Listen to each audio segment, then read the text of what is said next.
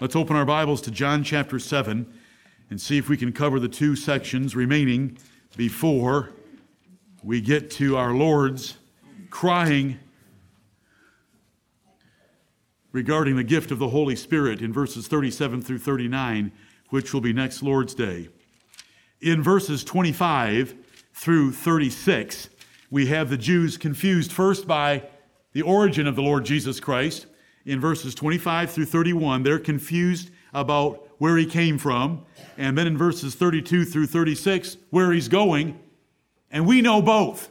Amen. We know both completely, thoroughly. Where he came from and where he went and that he's coming back. We know it, we know all that. And we should rejoice in how much we've been taught by the Lord about his son. First section, verses 25 through 31, the Jews confused about the origin of Jesus Christ. He has ended his rebuke of their hypocrisy in verses 19 through 24. So we take up at verse 25. Then said some of them of Jerusalem, Is not this he whom they seek to kill? But lo, he speaketh boldly, and they say nothing unto him. Do the rulers know indeed that this is the very Christ? Howbeit, we know this man whence he is. But when Christ cometh, no man knoweth whence he is. Then cried Jesus in the temple as he taught, saying, Ye both know me, and ye know whence I am, and I am not come of myself. But he that sent me is true, whom ye know not. But I know him, for I am from him and he hath sent me. Then they sought to take him, but no man laid hands on him, because his hour was not yet come. And many of the people believed on him and said, When Christ cometh, will he do more miracles than these which this man hath done? Confusion. Confusion about the origin of the Lord Jesus Christ. In, in some limited time, let's go quickly through these verses. We're not confused so all we want to do is grasp the exchange between his audience and the Lord himself and some of these statements that he makes. Verse 25 Then said some of them of Jerusalem, Is not this he whom they seek to kill? The Jews of Jerusalem knew that the Jewish leadership wanted to kill Jesus because they were familiar with what happened in John chapter 5. Jews from the countryside or those from Galilee wouldn't have been as familiar with those evil intentions as those of Jerusalem were. Is not this he? Isn't this Jesus of Nazareth, the one that came and healed the impotent man and did it on the Sabbath day? And the impotent man walked with his bed on the Sabbath day and they wanted to kill him. And then he answered about God being his father and they wanted to kill him more. Isn't this the one? That's verse 25. They recognized Jesus of Nazareth as the man their rulers were seeking to kill midway through the feast while Jesus preached boldly in their temple. Verse 26 But lo, he speaketh boldly. They recognize what we recognize. He was a bold preacher. And they say nothing unto him. Do the rulers know indeed that this is the very Christ? Have the rulers converted? They're concluding this because he has stood in the temple unharmed and no one has come to stop him from speaking. And he is saying some pretty strong things like verse 19, yet none of you keepeth the law. You know, and then he criticizes them for their circumcision and their violation of the Sabbath day. And he's speaking boldly about it and nothing is happening. So they're drawing, they're trying to draw a conclusion in their confused minds and once the Lord blinds a person, remember, this generation of Jews was one of the most blinded group of people ever in the history of the world. Right. Isaiah 6, where Isaiah saw the glory of Christ in a prophecy, woe is me, I'm a man of unclean lips, that wonderful prophecy where who, who will go for us and whom shall I send? Here am I, send me, Isaiah said. But then the Lord told him that he was going to pour out blindness on Israel and Isaiah said, For how long? Until that nation is wasted. But I'll leave a tenth, and it will be a seed, and it'll be a generation for my people in that nation. That prophecy is quoted over and over and over. That's the prophecy Jesus quoted in Matthew 13, defending his use of parables in hiding the truth from the Jewish people. It's repeated. Paul used it in Acts chapter 28 when the leadership of the Jews in Rome came to meet with him and he explained the gospel of Christ and the kingdom of Jesus Christ to them and they didn't want to believe it and he said be careful if you you're going you're going to make a choice right now either to believe the gospel of Jesus Christ or you will fulfill the prophecy of blindness on this nation out of Isaiah 6. So there was a great deal of confusion. And so when we read these verses we're wondering, listen, they just said, Who goeth about to kill thee? Isn't this the one that they're going about to kill? There's confusion, and there's different groups of Jews. There's Jews from Jerusalem, we're told so in this 25th verse, and there's Jews that would have come from Galilee along with the brothers of our Lord. Verse 26 He speaketh boldly, and they say nothing. Do the rulers know indeed that this is the very Christ? Are they leaving him alone because they have received enough evidence now that this is the Christ, this is the Messiah? A foolish and hasty conclusion they draw that the rulers have changed their opinion. The rulers are going to show their colors very shortly. They're going to send officers to take him. Those officers will not get him, and they will seek to lay hold on him, but it wasn't his time yet, so they couldn't touch him. And that's part, that's a, an example of the Lord taking care of his own, just like he can take care of us in the way that we had Psalm 27 presented to us today, that when it's not our time, the Lord will protect us. Protected David. God had to get David in the throne of Israel for 40 years. There wasn't going to, nothing was going to happen to him by the hands of Saul or the Philistines. He was going to be on the throne. And there would be successors to David all the way down to the Lord Jesus Christ, who's on his throne today. His secret entry to Jerusalem, our Lord did come secretly, and delayed preaching not till the middle of the feast may have surprised the Jews because they backed off on their seeking for him when he didn't show up in the first few days to their visual observance. Verse 27. They, here's, here's this group of Jews. Hey, this is Jesus of Nazareth. Our leaders want to kill him. But they're not doing anything. They must think he's the Messiah. But we know he's not the Messiah because we know where he's from. We know his origin, and we're not going to know the origin of the real Messiah. Okay, that's verse 27. Let's read it. Howbeit, in disagreement with any idea of our rulers in thinking Jesus of Nazareth is the Messiah, howbeit we know this man whence he is, but when Christ cometh, no man knoweth whence he is. We're not going to know certain things about the, the Messiah that is prophesied to come, but we know all about this man. Oh, no, they didn't. Oh, no, they didn't. And when we look at the word whence, it can mean from where, meaning a geographical location or spot, a place, but it also means the origin, source, being, or existence of a thing. And we want to keep that in mind. They're talking more than just we know his hometown. They're talking about the origin of Messiah is going to have some mysterious aspects to it, but there's no mysterious aspects to the life of Jesus of Nazareth. We know them all. And they're wrong. I am not going to trouble you with a word study of the word whence, but all the verses of the New Testament have been sorted by meaning birth or residence or a place or a location versus the cause or the source or the origin or the reason of a thing. And that is what they're dealing with more than just a few specific traits or location items about the Messiah because they did know those and they did understand them. I want John 7 can be a little confusing.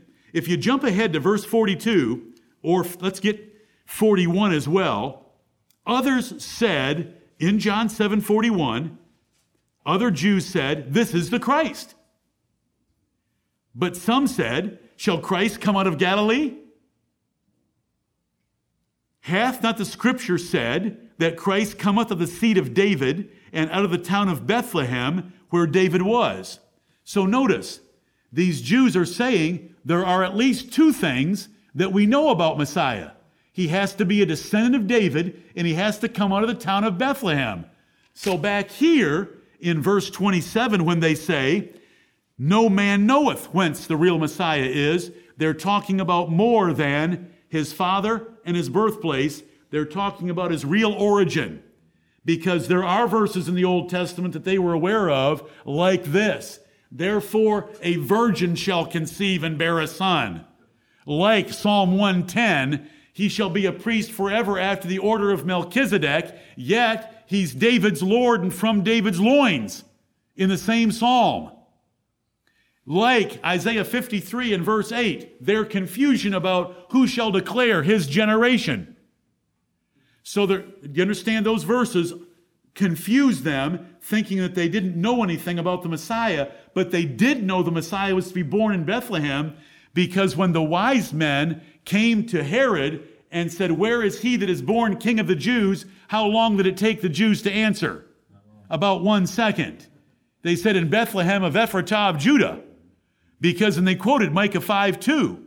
But even Micah 5 2 is hard to handle for a Jew that didn't want to believe in Jesus of Nazareth and didn't know the details of his life because Micah 5 2 says this But thou, Bethlehem Ephratah, though thou be little among the thousands of Judah, yet out of thee shall he come forth unto me that is to be ruler in Israel, whose goings forth have been from of old, from everlasting. So in that prophecy, though they knew that prophecy, and they knew it applied to the Messiah, and they knew that it said his birthplace was Bethlehem, they didn't know how to deal with his goings forth have been from of old, from everlasting.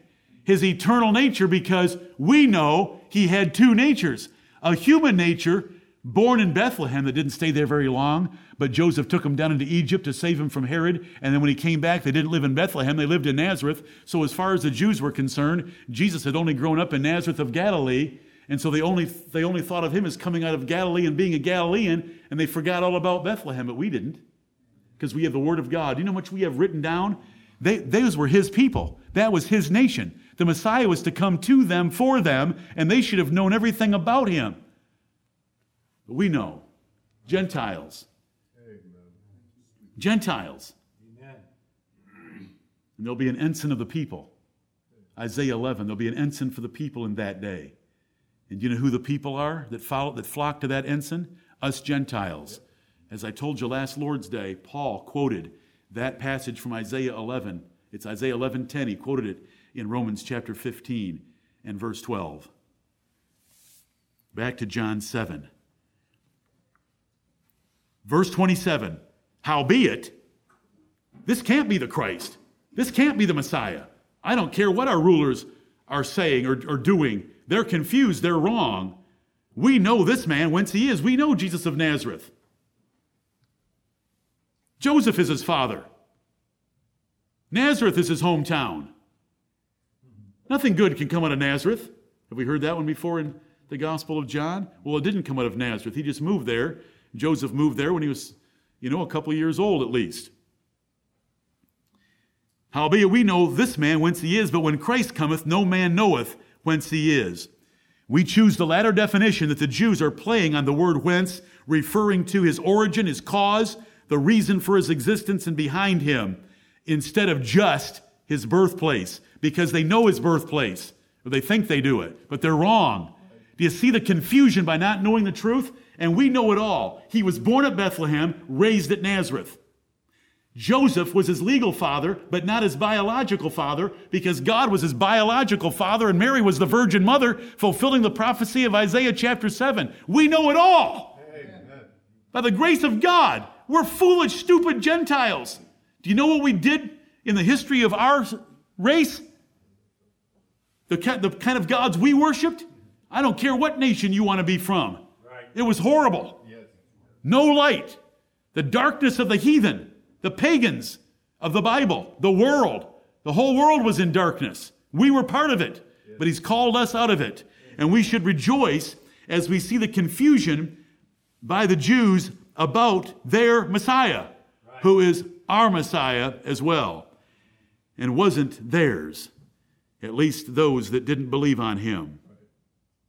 Then cried Jesus in the temple as he taught, saying, Ye both know me, and ye know whence I am. And I am not come of myself, but he that sent me is true, whom ye know not. There is more to me that you're not admitting right now. You know there's more to me, and you do know me. And it's more than just that I'm from Nazareth. And it's more than Joseph is my father. That's what you want to limit me to, but you know there's more than that. Let me share some other words with you. Nicodemus came to Jesus by night and said unto him, We know that thou art a man come from God, because no man can do these miracles that thou doest. Each chapter, we have met people that believed on Jesus, that believed on Jesus as a good man with power from God, but not as the Messiah.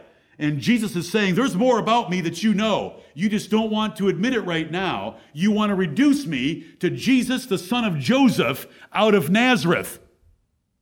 And you think that you've got me boxed and pegged because you know that. But there's more about me that you know. In the previous chapter, in the region of Galilee, why was that huge crowd following Jesus where he had to feed the multitude of 5,000? Because they saw the miracles of healing. Then they saw the miracle of the feeding of the 5,000 and they wanted to make him king. Is that believing on him? Is that knowing him to a certain degree? But was it knowing him as Messiah? No. They did not submit to him as the Son of God, nor to the prophesied and promised Messiah. They rejected him. They turned and went away. And so Jesus says all that in this verse, this way You know more about me than just Nazareth and Joseph. You know whence I am, that there's more. I'm a man come from God. I'm doing things that an ordinary man can't do and hasn't done. And Jesus using a coordinating conjunction, showing us that this should not be taken ironically nor rhetorically as a question. You ought to see the commentators try to handle 27 and 28. They put question marks in 28 to make it a question. It's not a question, it's a statement. And that little and is a coordinating conjunction. There's not irony here because the middle clause, the third clause of the five in verse 28, and I'm sorry about what I'm saying right now, but just I'll get off it shortly. And I am not come of myself. Those were true words of Jesus Christ about himself. And so there's not irony here. He's saying, You know some things about me that you're not owning up to right now. There's more about my origin than just Joseph and Nazareth. I'm a man come from God at least. And the reason you don't, me, don't know me better is because you don't know God. Because if you don't know God, you're not going to know His Son. And if you don't know His Son, you're not going to know God. That is taught in the Gospels by Jesus Christ. Right. Remember back in John chapter 6, if you just flip back one page, hopefully, in your Bible, it says in verse 45, it is written in the prophets, and they shall be all taught of God. Every man, therefore, that hath heard and hath learned of the Father cometh unto me. But these people didn't, because you don't know God. They didn't really know God. And you know, the Jews prided themselves on knowing God more than any people on earth. They had more ceremonies and offerings and sacrifices and priesthood and scripture and scripture reading and scripture wearing. And they did everything to say that they knew God, but they didn't know Him. And therefore, because of that blindness, they didn't know His Son, Jesus Christ, though there were things about Jesus Christ that gave Him away as being from God. Ye both know me and you know whence I am. And He's not He's not saying, Good job, guys, for knowing that Joseph is my father and Nazareth is my town. He's saying more than that. He's referring to that fact that they alluded to in the second half of verse 27 that there was more to the origin of Messiah than just natural descent. Right. I'm leaving it. Verse 29, I'm sorry. You, there's, there's an outline for you to look at if you want to go through some of the torture I did. And I say that with all due reverence for God's word. But there are places in God's word that are harder than other places. And the consequence in those two verses is not great because we're not confused about any aspect of this. We, we're so blessed. Who's the virgin's mother? Name, what's her name? The Virgin Mary. You, you, you, you take that lightly, don't you? That you know the name of the virgin of Isaiah 7:14? That is not to be taken lightly. We know her name. Do you know her cousin's name? Oh, you do. Do you know her son? Do you know that cousin's son's name? John. Oh, what was his dad's name? Do you know the family tree of Jesus' mother? Do you know the family tree of Jesus' legal father? Do you know the family tree of his divine nature?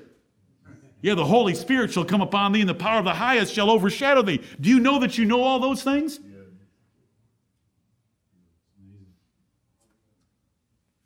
Was he born in Bethlehem?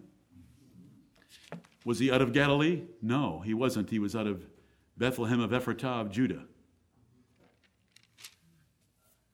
Why didn't they? Ah, they should have asked him. They should have checked his records. Where were you born? Birth certificate. Bethlehem. They want to keep whining about what good thing can come out of Nazareth. There's no prophet that comes out of Galilee. Oh, let's see. Verse 52. Same chapter, John 7. We don't have to go far. Verse 52 Nicodemus opens his mouth and shouldn't have, but he did. Nicodemus, the one that came to Jesus in John chapter 3, speaks up in verse 50. Nicodemus saith unto them, that is, these rulers that want to kill Jesus, and it tells us, he that came to Jesus by night, being one of them, doth our law judge any man before it hear him, and know what he doeth? They answer, implied, we don't care about our law. They answered and said unto him, Art thou also of Galilee? Are you just sticking up for him because you're one of those backwoods Galilean rednecks from up there around Nazareth? Search and look, for out of Galilee ariseth no prophet. But he didn't arise out of Galilee. He arose out of Bethlehem, the city of David, because he was the son of David on both counts, legally and biologically by his father and by his mother, and by his perceived father. It is not wrong to call Joseph the father of Jesus in context of the New Testament, or Joseph and Mary the parents of Jesus, because they were legally considered that. And so it says that in our King James Bibles. Verse 29, but I know him. He has just told these Jews in verse 29, in the last two clauses, He that sent me is true, whom ye know not. You do not know God. This is how Jesus preached. That is hard language. Whom ye know not. To a Jew, that you don't know Jehovah, that you don't know your God. Jesus had declared these very facts to similar Jerusalem Jews and he would declare them. Knowing the Son is to know the Father, knowing the Father is to know the Son. Jesus preached boldly. He's the ultimate pattern, declaring them unbelievers. Life is too short. The Son of God is too important. We need to believe. We need to be told we're not believing. If you read Isaiah 58 last night, what did the first two verses go like? The first verse Lift up the gospel trumpet and tell my people their sins. Remember that? Did you read that last night? That's preaching. It's not entertaining. It's not storytelling. It's not all comfort. Cry aloud. Spare not. Listen to the words. Jesus fulfilled this so perfectly. Cry aloud. Spare not. Lift up thy voice like a trumpet and show my people their transgression and the house of Jacob their sins. And Jesus did that. You, you claim Moses' law but none of you keepeth Moses' law. Judge by, judge righteous judgment. Don't judge by the appearance. You don't know God, whom ye know not. And by not knowing God, they did not have the light and revelation from God to know his Son, Jesus Christ, because they go hand in hand. Lord, thank you for revealing yourself to us. Have you, have you heard us pray by design for uh, many months now? Lord, thank you for glorifying thyself to us and through us. We're thankful for God revealing himself to us in the face of the Lord Jesus Christ. God who commanded the light to shine out of darkness. 2 Corinthians chapter 4 hath shined in our hearts to show the light of the glory of God in the face of Jesus Christ. That's a lot of prepositional phrases, but it says in Jesus Christ we see the glory of God and he's been revealed to us by the same power that said, Let there be light in Genesis chapter 1, and there was light. Right, James? Yes, brother. We were in darkness. And he said, Let there be light. And he said, Live. And we live and we have light, and he's the life of light. He's the, the light of life to us. But not to these, whom ye know not, but I know him. Jesus describing his own relationship with his Father I know him, for I am from him, and he hath sent me. And he has said that repeatedly. He said it in John chapter 5, he said it in John 6, he's already said it here in John chapter 7. Then they sought to take him.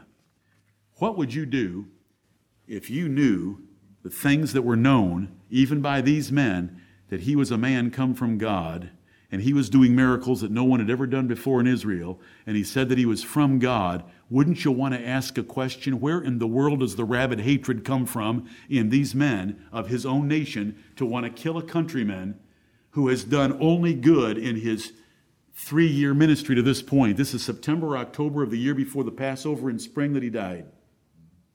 Three years. John summarizes things differently than the other three Gospels. Amazing. Yeah. Lord, thank you for saving us.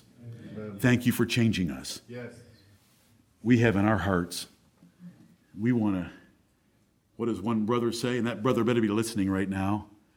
And your wife, Teresa, better be sitting beside you if you're not in a truck driving around with me in your pocket listening to me through your smartphone you're the one that wanted to tear the door off the hinges, put it on two sawhorses, and make it a table for Jesus Christ to come through and not have to knock on a door from Revelation 3.20. That's the kind of zeal we all want to have in our hearts. I, I just kind of like that. Instead of Jesus having to knock, behold, I stand at the door and knock. If any man hear my voice and open the door, I will come into him and will sup with him and he with me. It's not for salvation, it's for fellowship and joy and excitement with the Lord Jesus Christ. Well, let's rip the door off its hinges and put it on a couple sawhorses and pour the wine and bring out the bread and commune with the Lord Jesus Christ. That's our opportunity right now.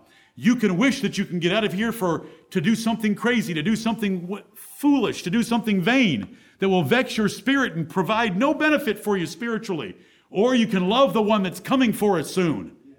Women have waited for years while their husbands or their boyfriends or fiancés have been fighting in battles in ancient times or modern times, waiting for them, waiting for any little word about what's happening to them. We know everything about him.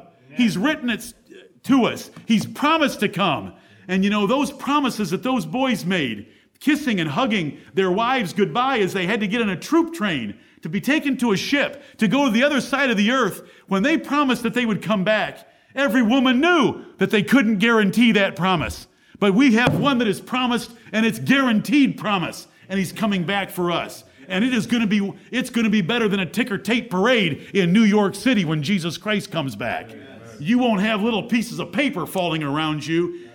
He's going to melt this place with fervent heat. He's going to be with his mighty angels. By the way, when we just sang that song, he is God Sabaoth. I just want to make sure, because we've had the Sabbath as part of our lesson today, that word from the Hebrew, Sabaoth, has nothing to do with the Sabbath. It means he is God of hosts. He is the general and captain and leader of the armies of heaven.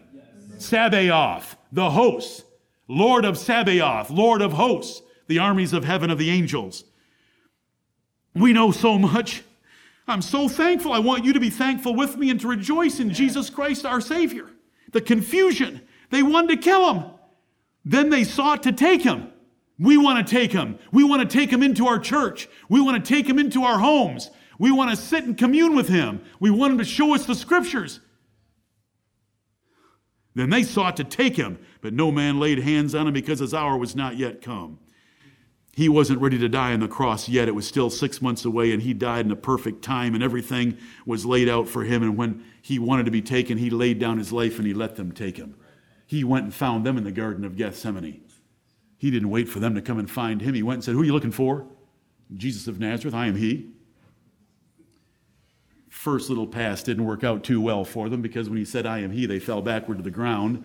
But they were so rabid in their hatred against him, and they'll be rabid in their hatred against you because he said, The servant is not greater than the master. Right. If they've hated me, the master, they're certainly going to hate you, the servants. Right. And if you, if you live, did you hear something this morning from a young man that stood in this pulpit about Psalm 27? When he, he quoted 2 Timothy chapter 3 and verse 13, yea, and all that live godly in Christ Jesus shall suffer persecution. And he said, if you're not suffering persecution, you better check it out. One of the reasons could be that you're not living godly in Christ Jesus. Because if you live godly in Christ Jesus, that means you're being like him and following him, you're going to get in trouble with those around us. They're going to be like these rabid haters of Jesus Christ. Many of the people believed on him. Really. Many of the people believed on him, just like the believers we've met so far. They didn't really believe on him. Look at their confusion. When Christ cometh, well, is he the Christ or not? Believe on him. Peter didn't ever say anything like this. When Peter wanted to say that he believed in Jesus the Christ, do you know what it sounded like? Lord, to whom shall we go? Thou hast the words of eternal life, and we believe and are sure that thou art that Christ, the Son of the living God. That's just back a few verses in John chapter 6, in the last four verses. Many of the people believed on him and said, When Christ cometh, will he do more miracles than these which this man hath done? This man? He wasn't just this man. This was the Son of God. This was the promised Messiah. This is Christ. Philip went and got Nathanael. I have found the Christ. Andrew went and got Peter. I have found the Christ. He didn't go and say to him, let's go check and compare miracles. Maybe this could be the Christ. There was more knowledge. I want, I want to condition you for understanding the rest of this gospel that there are groups that Jesus meets that believe on him. But Jesus did not commit himself to them, chapter 2. Jesus drove them all away, chapter 6. These are confused because you're going to need that. And it's to help us understand what John met, meant for the purpose of his writing. That ye might believe that Jesus is the Christ, the Son of God, and that believing ye might have life in his name. Our belief in Jesus Christ can't have doubts or confusion about it. It needs to be certain and sure, like Peter's was. That is the evidence of eternal life. And so we don't want to allow ourselves, yes, I believe in Jesus. Oh, how I love Jesus and sing it and walk out the door. We want to compare ourselves so that we are not the seekers like John 6. We are not the believers like John 2. We are not the confused ones like John 7. Right. Verse 32, next section, his destination. The Pharisees heard that the people murmured such things concerning him and the Pharisees and the chief priests sent officers to take him. Then said Jesus unto them, Yet a little while am I with you, and then I go unto him that sent me. Ye shall seek me, and shall not find me. And where I am, thither ye cannot come. Then said the Jews among themselves, Whither will he go, that we shall not find him? Will he go unto the dispersed among the Gentiles? And teach the Gentiles? What manner of saying is this that he said, Ye shall seek me and shall not find me, and where I am, thither ye cannot come? And that ends a section because the next section is very different about the giving of the gift of the Holy Ghost. But here we are at verse 32, and let's quickly look at these verses. The Pharisees heard that the people were having questions and confusion and, and considering the fact that Jesus might be the Christ. They, they considered it up there in verse 26 that maybe the rulers have changed their minds about Jesus of Nazareth. They considered again here in 31. The Pharisees don't want anything like this going on of anyone being converted to believe on Jesus Christ, so they send officers to take Jesus Christ. And that's the way it's always been. The religious arm uses the civil arm to do their dirty work for them. In the dark ages of Europe, oftentimes, usually, the Roman Catholic Church used the armies and the kings of the nations that submitted themselves to Rome to go do the dirty work of the Inquisition and to perform the trials and the executions for the church. And we are thankful to live in a nation that separates church and state in such a way that there is no state church, Amen. where the civil arm is the arm of the church. Under, we're blessed. Amen. We're blessed. You say, I know, but what if the state church were the Baptist church? Uh, yeah, right. How many times has that happened? Never. How many times has it been close? Never. So let's not worry about that. So we're happy to have that kind of separation of church and state. That doesn't mean the state isn't religious. because all of our fathers were, many of our fathers were religious in the past. It's just that there is no state church, and the sword of the state is not the sword of the church. Right. If the sword of the state becomes the sword of the church, we're always going to be in the minority and we're in serious trouble. So we like that separation. We want religious liberty because we're always going to be in a minority. So when we have laws that protect Muslims, not terrorists, Muslims and Mormons, they're both confused heretics. Right. When we have laws that protect Muslims and Mormons, that they also those laws protect us. Right. And it's worked for a few hundred years in this nation with great profit for the churches of Jesus Christ. Right. We have no fear of our civil authorities coming at us or a state church coming after us. We're very blessed. You know, those men that brought that Baptist church from Kittery, Maine down to Charlestown, South Carolina, back in 1690, when they did that, they left a state church, which was the Congregationalists, which had imprisoned their pastor and fined him for preaching against infant baptism. They came to a state where your taxes supported the Episcopal or Church of England minister, but you weren't put in prison for putting your church sign next to theirs that said Antipedo Baptist Church of Christ. You didn't go to prison for it. But you still paid taxes to support the ministry of the Church of England because it was the state church of South Carolina. And they made that calculated decision we can prosper in South Carolina, let's go. And they came all the way down. That's the First Baptist Church in the South. And it's the First Baptist Church of Georgetown today. And if you go visit Dr. Leland, that's where he grew up in that church. Verse 33. I didn't violate any HIPAA law. Verse 33. They answered him. Then said Jesus unto them, Yet a little while am I with you, and then I go unto him that sent me. Jesus knew when he said this that they were going to be confused by it because all they could think was naturally. They did not know about the Lord Jesus Christ, that he had come down from heaven. He had told them, he had told them repeatedly, The Father sent me. I have come down from heaven to do his will, and I'm going to leave, and you're not going to be able to find me. And they could only think naturally, where's he going to go? If he goes back to Galilee, we've got our people there. They're going to spot him in Galilee. They're going to spot him in Nazareth. Where's he going to go? Is he going to go to the dispersion among the Gentiles? Is he going to go to all the, the, the, 10 tribes and how they were scattered abroad by the Assyrians, and by the Babylonians, and are in all the nations of the Mediterranean region of the world, and we're not going to be able to find him because he's going to be teaching Gentiles out there? They're confused. We're not confused a bit. We know his origin and we know his destination. They knew neither, and they wanted to kill him for the things that he said, and we want to love him for the things that he said because he told us where he came from, that he's from God, that he fulfills the prophecies of the Old Testament. He's in heaven, he's coming for us soon to take us to be to heaven, to be with God and him forever. And we know all that.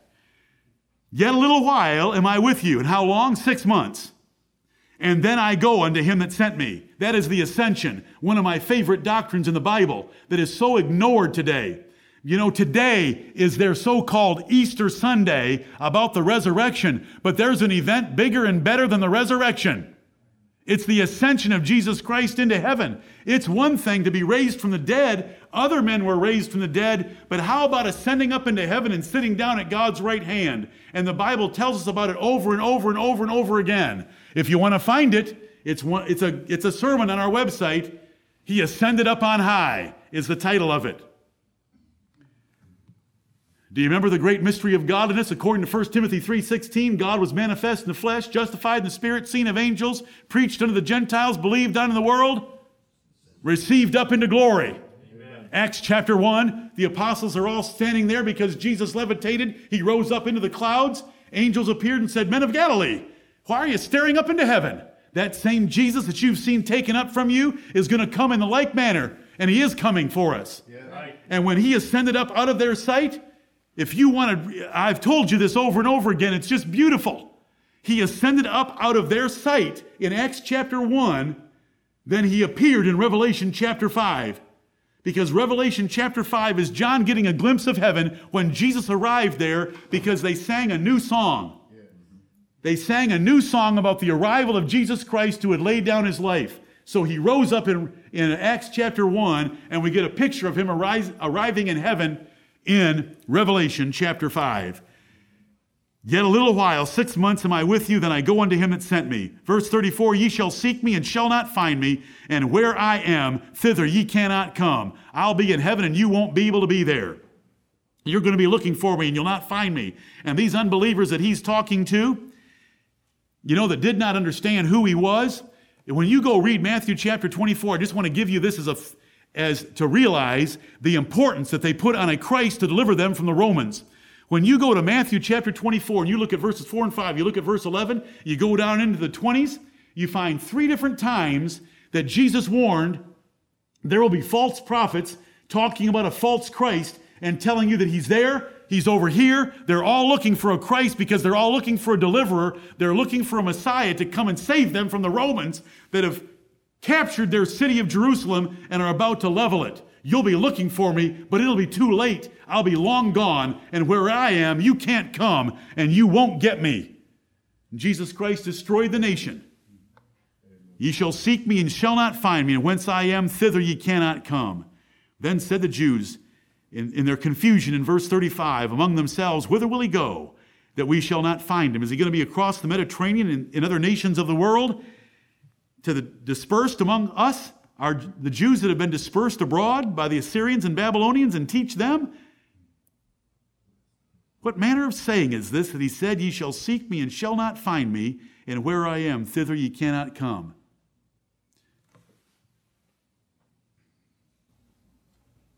Charismatics, and especially futurists, always want to interpret the Bible literally. Naturally. If you want to interpret the Bible literally and naturally, you'll end up just like these men, confused. If you'll be looking for the wisdom of the Lord Jesus Christ and how he knew that these people wouldn't understand, he spoke in parables that they wouldn't understand. He said, Destroy this. As he, as he walked in the temple, he said, Destroy this temple, and in three days I'll raise it up again. And he said it took over 46 years to build this thing. He meant something spiritual. They could only think of it naturally. Right. He called himself bread. They, it just confused them. He said, Unless you eat my flesh and drink my blood, in the previous chapter. Brethren, to eat his flesh and to drink his blood is to invite him in and to have fellowship with him and to believe on him and to obey him and to love him and to say, like Peter said, We believe and are sure that thou art that Christ, the Son of the living God. We know what those words mean, and we know what these words mean. They took them literally and naturally and missed so much about him, but we know all these things about him, and he's coming again. For the Lord shall descend from heaven with a shout. Paul said he received these things of the Lord Jesus of what was going to happen next. The Lord shall ascend from heaven with a shout, with the voice of the archangel and the trump of God, and the dead in Christ shall rise first. Then we which are alive and remain shall be caught up together with them in the clouds to meet the Lord in the air, and so shall we ever be with the Lord. Wherefore, comfort one another with these words. I'm going to go away in a little while. He's going to say the very same thing to his apostles in John 13, and they're not going to understand him until later. Look at John 13. I'll close right now. Make me. John 13, help me. John 13, little children, verse 33. Little children, yet a little while I am with you. Ye shall seek me. And as I said unto the Jews, Whither I go, ye cannot come. So now I say to you, but they did come later, didn't they? At the moment of death, our spirits are with the Lord. And when we're resurrected, we're with the Lord. But he was going to leave them. But, brethren, he's going, to, he's going to tell something that's very beautiful in the next three verses of John chapter 7 that he's going to send them the Holy Ghost that'll be with them forever. And so here we are, 2,000 years later. Jesus left in six months. We're 2,000 years later, and yet we have the presence of God with us for the last 2,000 years in his churches, with his people uh, with his believers, and he's with us. Thank you, Heavenly Father. Thank you for showing us the Lord Jesus Christ. Help us to love him. My dear, my dear brothers and sisters, we started off today with Ephesians 6:24. Grace be unto all them that love the Lord Jesus Christ in sincerity. We know where Jesus came from. We know where Jesus went. We know where Jesus is. We know what he is doing. We know he is coming back. We know what will happen when he comes back. Do you love him in sincerity? Don't let the rest of this day suck away from you the things that we've seen, sung, heard, prayed, and done today. The world, your flesh, and the devil will do everything they can to confuse you. Don't let it happen. Let's keep our hearts with all diligence. For out of it are the issues of life. Let us follow and love the Lord Jesus Christ in our hearts. And Lord Jesus, you are always welcome in this church. Come and dwell with us forever by your Spirit and take us home to glory as soon as you can, according to the will of your Father in heaven. Amen.